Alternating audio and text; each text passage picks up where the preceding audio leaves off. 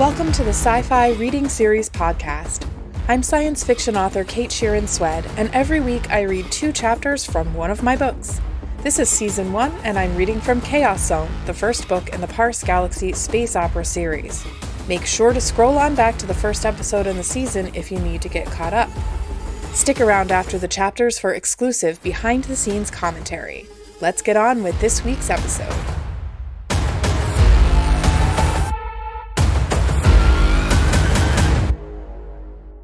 Chapter 21 There was no way a system could look fancier than any other when viewed from space, but Sloane always thought that Halloran system managed it anyway. She'd only visited a couple of times before this. Her father hadn't been big on far flung vacations, and the place always seemed to have an extra bit of sparkle, as if someone had polished Halloran itself and arranged its orbiting planets like jewels in a crown. Or maybe it was just the system's reputation that gave it that extra glow. It was home to the most luxurious station in the galaxy, where celebrities famously mixed and mingled, and several resort only moons that featured equator wide beaches. She'd always wanted to visit one of those. As she watched their entrance into the system from the side port in the kitchen, she couldn't help thinking that it was really very beautiful. She hadn't slept well, even in the cushy bed in the Obsidian City Hotel Stryker had booked for her. The conversation with Ivy had haunted her all night, making her toss and turn as she tried to replay every comment, every movement. The information on Ivy's card was sparse, and Sloane had no way of knowing who she worked for. She couldn't trust anyone. Alex and Hilda, sure, but not Stryker, and certainly not Ivy.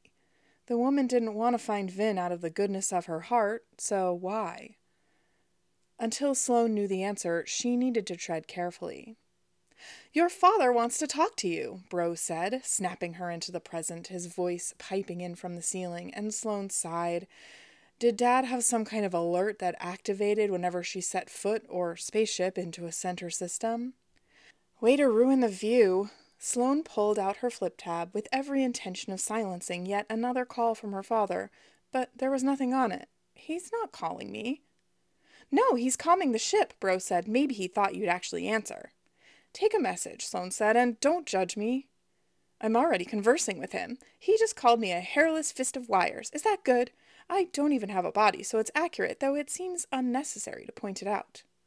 Sloane snorted. No, Dad makes up his own nonsense curses and insults sometimes. The angrier he is, the more ridiculous they get. And off color, too, or so he seemed to think. Did her mother still roll her eyes at those? Did her little sister still hide a giggle behind the back of her hand? Lisi must be getting old by now. How long had it been since Sloane had seen her? Too long, if she had to wonder. Oh, Bro said, how angry do you think that one was? I'd say about seven out of ten. Oh, well, in that case. Bro trailed off, and for a moment she thought it was focusing on the conversation with her father, though that was silly, really, since an AI could carry on more than one conversation at once. To be fair, most AIs could do that. Bro was special. When it stayed silent for a full minute, Sloane frowned. Bro liked to talk. The trick was getting it to shut up, and she hadn't expected it to drop the conversation completely. Hello? Sloane tapped the side of the ship, which Fortune would probably laugh at her for, though that assumed the commander was capable of laughter. The AI didn't have nerves, and she couldn't jump-start it into talking with a good wham, but whatever. Fortune didn't know everything. Are you there? A triangle, Bro said, is perpendicular to a fornicating shovel. Sloane sighed. Yeah, I'd say that's more like a 9 out of 10 for Dad. New grammatical structure, though. He's changing it up. The ship rocked hard, and Sloane went flying across the kitchen table, landing headfirst on the booth, with her feet still splayed over it. When she righted herself, the booth was briefly on the floor, gravity pulling her sideways, at least as opposed to the normal ways. Sloane, Hilda's voice rang into her ear from somewhere the ceiling, her ear, she was all mixed up. We got Fox Clan. Great. That was just great. Sloane unfolded herself from the booth and slid out onto the floor, grateful that no one was there to see her. She pushed herself up as the ship lurched again, staggering toward the short bridge that connected the kitchen to the pilot's deck. Bro, she said, prepare the weapons systems, will you? The purple rainbow wants to simulate the brothel, Bro said. Okay, tell Dad he's gross and hang up. We've got bigger problems. The ship shuddered as if in response, though she wished it wasn't quite so eager to reinforce the point. Her stomach jumped and she swallowed hard, willing her gourmet Obsidian City breakfast to stay put as Hilda maneuvered. Brighton, Bro said. The knotted hairless wires are from Brighton. The doors are gaping with. Do not finish that sentence, Sloane said. Are you trying to tell me Brighton's messing with you? Okra! I'll take that as a yes. Sloane grabbed onto a storage shelf and used it to swing herself back in the opposite direction. Hilda didn't need her help on the pilot's deck, not really, so Sloane would have to go deal with Brighton, or at least fix the damage he'd done. She hauled herself across the line of shelves as the ship dipped and curved. Hilda hopefully using her ace pilot skills to get them out of this mess. When she took a particularly hard turn, Sloane narrowly kept from slamming her head on the shelf. Why did she somehow always find herself diving through Uncle Vin's stars damned ship with Fox Clan dragon ships on her ass? She should have asked Stryker for enhanced shields and a retirement package. She started through the kitchen with the intention of using the spiral staircase to drop down into cargo. Before she could start down, though, a light in the med bay caught her attention. It was too bright, as if one of the side ports had been opened back there. Of course, she shouldn't be able to see anything if the pod were still attached to the end of the med bay, the way it should be. Using the frame of the door for leverage, Sloane pulled herself into the med bay, ignoring Bro's senseless yammering and Hilda's shouting in her ear. One of the escape pods was indeed dropping away from the moneymaker, the sight crystal clear through the now open side port thoughtful of Brighton to leave her a window. The little pod zipped through with a thick cluster of Fox Clan ships. There were so many of them, their wings tucked into their sides, noses aimed at Moneymaker. They had her surrounded, like a bug in a jar. All at once it seemed like Hilda's constant maneuvering wasn't nearly enough. They'd never faced down this many ships. Even with their shields at full capacity, Moneymaker wouldn't last long. Yes, alerts would be going off all over Halloran system, security protocols would be activating, ships no doubt zooming out of Atmo to meet the threat. By the time help got here, it'd be too late. Not for Brighton, though. Somehow the little pod was pinging through the cluster of enemy ships with ease. They ignored him. Sorry, kid. Now Brighton was in her ear, and she had a feeling the guy was still using her own comm system to talk to her, or overriding Bro somehow. Can't stay. It was kind of insulting, given that he'd clearly been capable of busting out of that crate the whole time. He could have escaped well before this, and he hadn't bothered. He'd been waiting for her to make a move, and now he'd hacked her AI into near uselessness. Still, that pod looked like a mouse dashing through a den of cats, defenseless. She didn't want Brighton to die. Get punched a little, maybe, but not die. Fox Clan's attacking us, she said. They'll take you out too. You've got no shield, no guns, nothing. Brighton barked a deep, humorless laugh. They're too busy with you to bother with me. You stole their bounty and handed it over to the CTF. Short attention spans, these guys. Besides, I tweaked the signals, so this looks like a bot ship. No one inside. Sloane swallowed hard, fighting to keep the bile from rising into her throat. That's a useful skill. Very. Anyway, I figure I'd rather not die there, no offense, and I'm definitely not going to rot in a prison on Halloran. I hear they've got really luxe ones. Nevertheless, you're on your own, kid. She wanted to say that she'd thought they were friends, but the words dried on her tongue. He'd been her prisoner, a legal bounty, but not a friend. She would have turned him in, no questions asked. Brighton might be a good conversationalist, and he might have stood up for her with Bello, but he wasn't her uncle. He was just another man, and he was doing what they did best first betraying her, and then running away. The ship swayed. I cannot keep this up forever, Hilda said in her ear. Sure you can, Sloane said, trying to sound like she believed it. You're an amazing pilot. There are dozens of those ships, maybe a hundred. They followed us right out of Pike. Yes, she could see that. Where had they been hiding that Stryker hadn't known they were there? Or maybe he had known. Yet another n- name for the not a friend list. Then shoot at them, Sloane said. I'd love nothing more, but Brighton took out the guns. The guns, the pod, the AI, what had he left her with? Sloane wanted to cry, or hit the ship, or both, but none of those things would save their lives. Gritting her teeth, she wrenched herself away from the window and headed for engineering, hoping her newfound mechanical knowledge would be enough to fix the guns. Even though Fortune hadn't shown her the guns or even mentioned them, no doubt for good reason. To be fair, they hadn't been fixing the guns at the time, but at the moment she wasn't exactly inclined to feel kindly toward any men who acted friendly. She scanned her palm against the door and staggered into the engineering room as Moneymaker lurched hard enough to spin her straight into the wall. She pushed forward anyway, bracing her hand along the wall.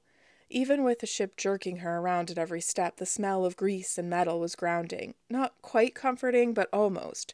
She wasn't a gearhead, but for a second she thought she got it. She took a long breath and then another. Brighton had left in a hurry. He was a good hacker, but she knew this ship. She could fix it.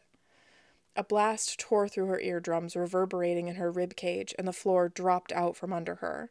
She went flying toward the rail, her body sliding between the metal slats without her permission as the ship flipped.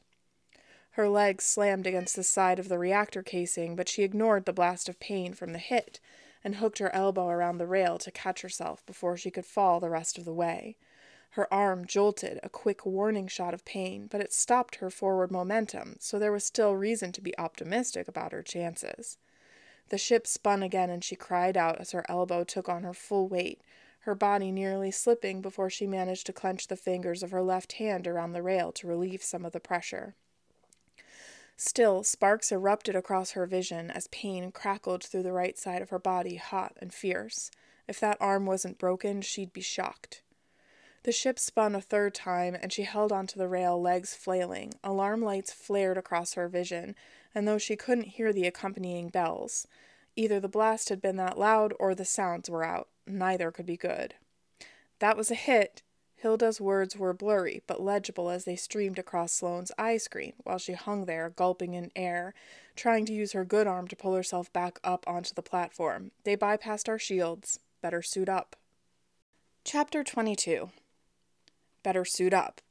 Easier said than done when Sloane was dangling from the rail in engineering from one good hand and one broken arm. A direct drop to the next level wouldn't have been so bad under normal circumstances, ten feet maybe but the ship was spinning either by Hilda's design or because it was out of control, and if she let go, she could end up falling all the way to the bottom of the ship. She didn't want to estimate that drop, or end up bouncing between various bits of dangerous machinery. Yeah, it wasn't good. But those alarms were still flashing, and Hilda's instructions blinked like a time bomb in her eye screen. How long did she have? Her lungs were already burning, and it was impossible to tell whether that was because of the exertion, the pain, or the failing life support systems. Pick one, she muttered. She tightened her good hand's grip on the rail. It was dewy with condensation now, a bad sign in the realm of life support, and pulled. The ship spun again, and her feet went up over her head. Her injured arm felt like it was on fire. It took every ounce of will in her possession not to yank it away from the rail. Why aren't you suiting up? Hilda's text streamed across her vision, and she wanted to rip the eye screen out to get rid of the distraction. I'm a little busy trying not to die. Well, hurry up, or you'll die anyway. Sloane wished she could believe the pilot was exaggerating, but her lungs were definitely working harder now, and it was from more than the rigorous not dying exertions. I could use some help. I'll call the security officer. Oh, wait, you bought a defective AI instead. This really isn't the time. Can you keep the ship steady for 30 seconds? You've got five, starting now. Gritting her teeth, Sloane pulled. Tears streamed down her face, and her sore throat told her she was yelling in pain. But she didn't stop pulling until she heaved herself up over the rail and back onto the platform. It felt like 30 minutes, but it must have been within Hilda's five seconds. The ship banked again, and she held on. When she survived this, she was going to replace those gap filled rails with slabs of aluminum siding. Sloane crawled to the emergency cabinet, smashed it open, and pulled past the pain in her arm to rip a helmet out. She yanked it onto her head, engaged the seals, and took a deep breath of sweet, sweet O2. She hadn't realized how dense the air was getting. A com chimed in the helmet, and she would have been relieved to have her hearing intact, those alarm lights still blazed silently overhead, had her right arm not been dangling uselessly at her side. The com channel said the message was from another ship. The Saber was requesting a connection. She didn't know the Saber, except she was pretty sure she did. Sloane leaned back against the wall, taking another long breath before reaching for the rest of the suit. She had a feeling she was going to need it, and then she accepted the calm. My God, Fortune, she said, could you have named your ship anything more testosterone fueled? Size doesn't matter, you do know that. There was a beat of silence. She supposed he could have had one of his officers staffing the comms, but somehow she knew he didn't. And then he said, Could you have named your ship anything more mercenary? Probably, but I didn't name my ship. And I didn't name mine. Sloane pulled her legs into the bottom of the suit, then braced her back against the wall and used it to help her up so she could slip her good arm into the sleeve. The other one was going to be painful. You know, for a military body that aims to promote peace, you've got violent ship names. I'm just saying. That's because no one would take us seriously if we showed up in a ship called the Cupcake. Sloane actually laughed at that, which shook her shoulder and ended up sounding more like a gasp of pain. Fortune, Sloane said, did you just make a joke?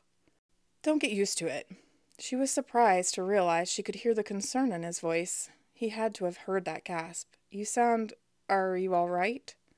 She didn't want to ask for his help, but she didn't see what other choice she had. There were times for pride, and there were times for not dying. This was most certainly the latter. Yeah, about that, Sloane said. I'm kind of hoping your testosterone fueled ship might be somewhere nearby and willing to bully some Foxclanners out of, I don't know, killing us? Your guns are still down? Sloane eased the second sleeve up over her injured arm, wincing as she finished the cuff. She zipped up the suit and activated the seals for full pressure. They were up, but Brighton took them down again. He left in a hurry, broke the AI, and I'm in engineering. With your ship cartwheeling like that? Leave it to him to know exactly what that meant. Affirmative, Commander. I've been bouncing around in here like a kernel of popcorn. Now are you going to help me or just judge me? I'm not. Okay. He took a breath, and she could almost hear the commander side kicking in. If he called her soldier, she intended to riot. Your plasma cannons are an add on, something your uncle built onto the existing structure of the freighter. Your AI wouldn't control them. Why not? Because your uncle is a smart man and he knows better than to bridge the central ship systems with the weapons, especially in a modular vessel like his. They'd be separate, trust me on that. Sloane leaned back against the wall again, heart skipping, arms shaking with the effort of ignoring the pain. You're talking about Uncle Vin in the present tense. You don't think he's dead. Yes, well, I'm an optimist. Or he knew exactly where Vin was. But for some reason, Fortune wanted to help her, or at least keep her alive, so she wouldn't question it for now. Your weapons programming is at the bottom of the spiral, Fortune said. If Brighton took off in a hurry, I'm betting he just flipped a switch. You scoped the weapons out when you were on the ship, didn't you?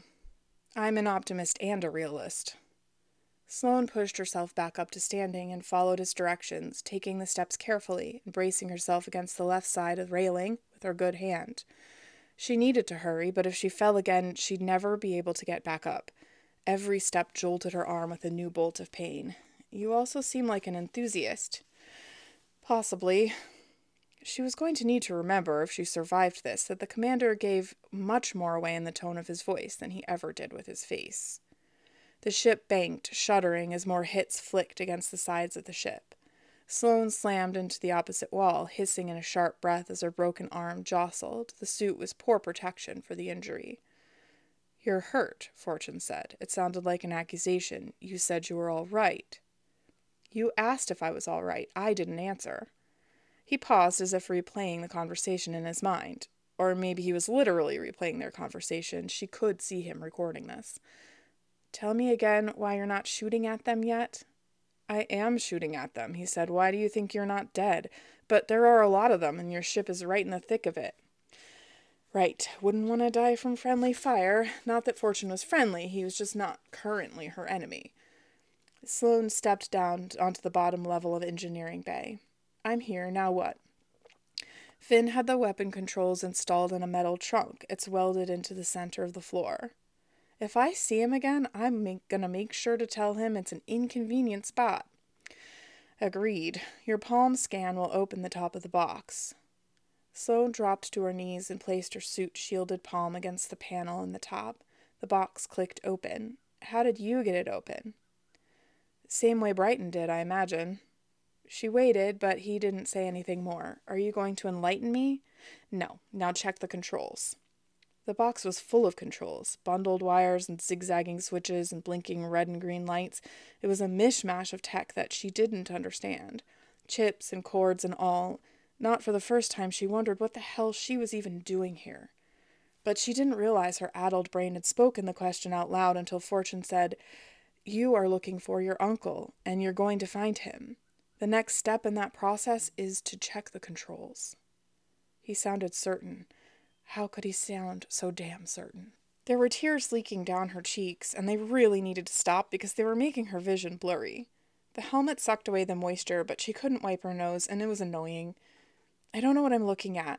She swallowed, hoping Fortune wouldn't be able to hear the tears in her voice, though she suspected he probably could. Look for a disconnected cord or switch that's flipped to red. They should be green. The ship rocked, and she used her knees to brace herself against the side of the control box. Cradling her injured arm to her chest, she reached her left hand into the box and sifted through the wires. There, she said, loose end. Now find the empty slot. She shifted the wires aside, peering in close. There are two empty slots. One for plasma, one for missiles. You've got both. No railgun? Your ship would tip over. No railgun. Plasma's usually green. Lasers orange. Match those in. Sounded simple enough. Or would have been if any of the wires had been color coded. They're all gray, she said. Every single one. Got a knife? Yes, but she probably shouldn't use it with her Atmo suit keeping her alive and her hands shaking like this. Still, she didn't see much of an option. She fumbled into the emergency toolkit at her waist, withdrew a small blade, and crouched down, her hurt arm screaming at her as she extended it so she could hold the wire steady. Not to rush you, Hilda said, but where the hell are you? Sloane's hand slipped, and she pricked the fingertip of her suit. The material immediately spit out a gob of patching liquid, and she let out a long breath, steadying the blade. All the time in the world. Fortune's voice was steady, calm. He'd probably been in a worse battle before breakfast. Keep going. To Sloane's surprise, Hilda didn't argue. With pain ratcheting up her arm, Sloane held the wires down and sliced into the gray coating. One wire was green, the other was orange. She swallowed back a sob of relief, forced the wires into their spots, and watched as the lights turned green. I did it, she said. She was pretty sure the sob was audible this time, a bubble in the back of her throat, but she didn't care. Guns should be live. Affirmative, Hilda said. Now get your ass back up here. Sloane half expected Fortune to bark at Hilda, but he didn't. Not his soldier to command, apparently. At least he knew it. With her legs shaking and black spots crowding the sides of her vision, Sloane pulled herself back up onto her feet. Blood pulsed into her head, but she ignored the sensation as she ran up the spiraling ramp, protecting her injured arm against her chest as best she could. She pushed through the med bay and made her way through the pilot's deck.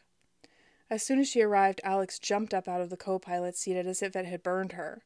Sloane expected the scientist to abandon the flight deck altogether, but Alex pressed her lips together, like she might be sick, which Sloane could not blame her for, and dropped into the jump seat. Sloane strapped in, trying to hide her injury, but Hilda took one look at her and went white. Sorry, she said. Sloane couldn't hide her surprise. An apology from Hilda, and for what? Saving their asses? Trying to hurry Sloane when they were under attack and leaking Atmo? No reason to be, Sloane said. Outside the viewport, a beautiful rainbow of missiles went spiraling out from Moneymaker, sending a handful of Fox Clan ships up in pretty little balls of flame. The fleet frigate was firing too. She couldn't believe his ship was called the Saber. She really couldn't. And the thick swarm of clan ships was getting thinner. We might just win this, Sloane said. She really shouldn't have said it. As soon as the words left her mouth, a new ship poked its nose out of the current and it kept coming and coming. Beside it, Fortune's frigate looked like a dolphin keeping company with a whale. This ship would dwarf a decent sized moon.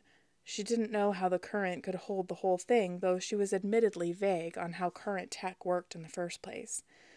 Tell me that's one of yours, Sloane said.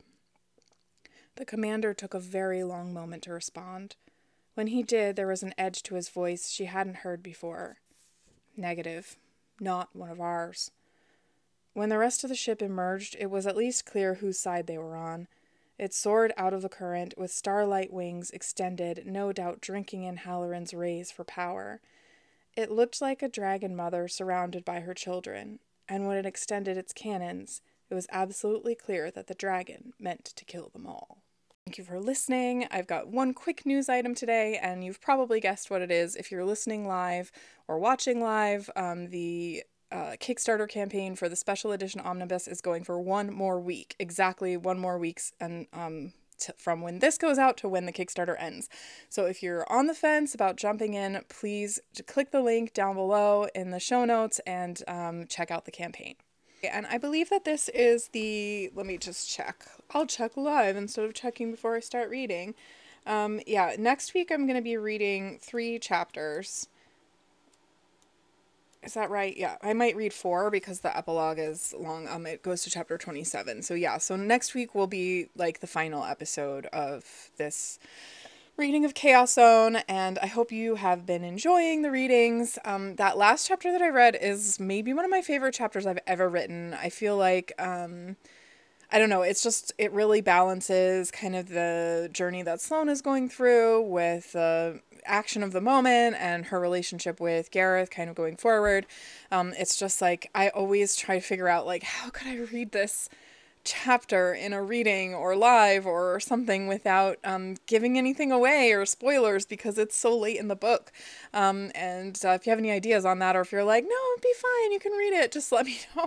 Because I'm always trying to read the funny stuff, but I really like that chapter a lot. I really, um, I don't know, it just, it works out really well for me, like a nice balance. And, um, I feel like I have a tendency to sometimes kind of rush through the action and not rush through it there. And for me personally, as a reader, action is always more interesting when it is um, fueled by that emotion. Like if it's just like hit, punch, kick, turn, like it's fine. I mean, I'll I'll I read through them. You know, I enjoy. This is the kind of book I read. I this is all I read. Not all I read, but it's a lot of what I read. Um, but it's kind of like a love scene. You know, if if there's not any like kind of emotional pull behind it, like a push and pull um, emotionally I said emotionally like 50 times in this sentence because I'm going off the cuff again. it's not um, reading from notes, but if um, if there isn't some deep flaw or question about themselves that the character is trying to resolve,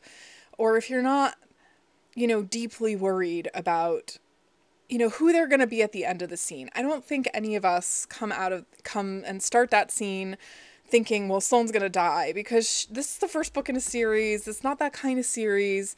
Um, and certainly there are plenty of action fight scenes in it that are really there for, um, you know, excitement and pacing and all of that. But, um, you know, this one in particular, I think really comes down to Sloane being quite uncertain of herself and her place in this new, for her, new kind of world um, where she's just trying to keep up with all of the changes and all of the just everything that's been happening. Um, it's there's just more there's more weight to it to, for me personally um, when i read a scene like that in a book. And so that was what i was going for and i hope that i achieved it. Like for me when i reread it it feels achieved and i don't always get there. So that one is something that i'm always still kind of striving for. It's like you know she's going to come out okay in the end. So, but who is she going to be or who's she going to turn into or what mistakes are she going to make along the way that makes the reader go, "Oh, that's awful. Don't make that mistake." Except it also makes perfect sense that you would make that mistake because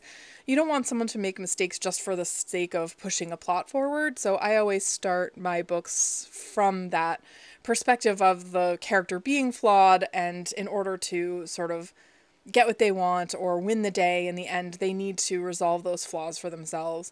Um, and that is just how I approach the story. And so if I go into action scenes with that in mind, that they need to be able to face their flaw here, um, it just, I don't know, for me, it's more exciting.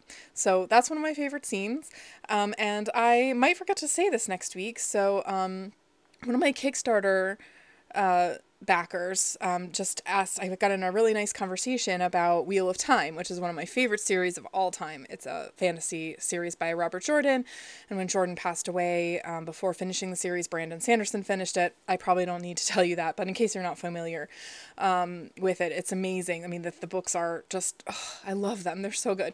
Um, but he said, Well, I knew you're a Wheel of Time fan because you have a character named Gareth. And he is the first person to ever say Gareth um, to note that Gareth is named after one of my favorite characters from the Wheel of Time, which is Gareth Bryne, who's a general and um, of these armies, and I won't say any more than that. But he is um, really awesome, and I love his arc, and he's just really cool. So um, that's cool that the Kickstarter backer pulled that out. So if you ever have questions like that, you can always ask me. And um, if you back the Kickstarter campaign, not to go back to it, but we're going back to it. If you back the Kickstarter campaign, um, even for a dollar, um, you will get a video commentary um, about the Parse Galaxy and about the books and about some of the Easter eggs that are in them. I know that these commentaries have been really fun and I've been able to add a lot of, you know, kind of background information about how I approach story or how I came up with characters or things like that. But this is going to have some visual aids. Um, that's why I do a visual commentary so I can share some inspiration photos and kind of go into some of the research that I do, especially with my last series. Um, I did the Interstellar Trials had a lot more um, very serious research about interstellar travel and things like that. Um, not that it was a very hard science book either, but um, yeah, so that is, if you're interested in this kind of background stuff, either the Easter eggs about Gareth or my writing process and stuff like that, I am um, including that in every level of the Kickstarter. So if you're just, you know, an enthusiast, you want to show up and support the campaign. Um, I didn't really mean to go back into a pitch here, but um, I like sharing that kind of information, and so I try to make it really fun. Um, not it's not a PowerPoint. if it is, it's a fun PowerPoint. Um, anyway, thank you so much for listening. I am gonna be excited to be back next week. I'm gonna conclude the book next week, partly because my kids are starting summer vacation. They're gonna be home. It's gonna be loud. I'm sorry about the cat meowing, by the way. if you heard that in the background, I did chase him out. Um, there's a lot of pandemonium during that particular reading. But um, thank you so much for listening, and I will see you next week. Thanks for listening. I hope you enjoyed today's reading. Don't forget to subscribe so you won't miss the next episode. For more information about my books and to join my VIP reader crew, visit katesheeranswed.com.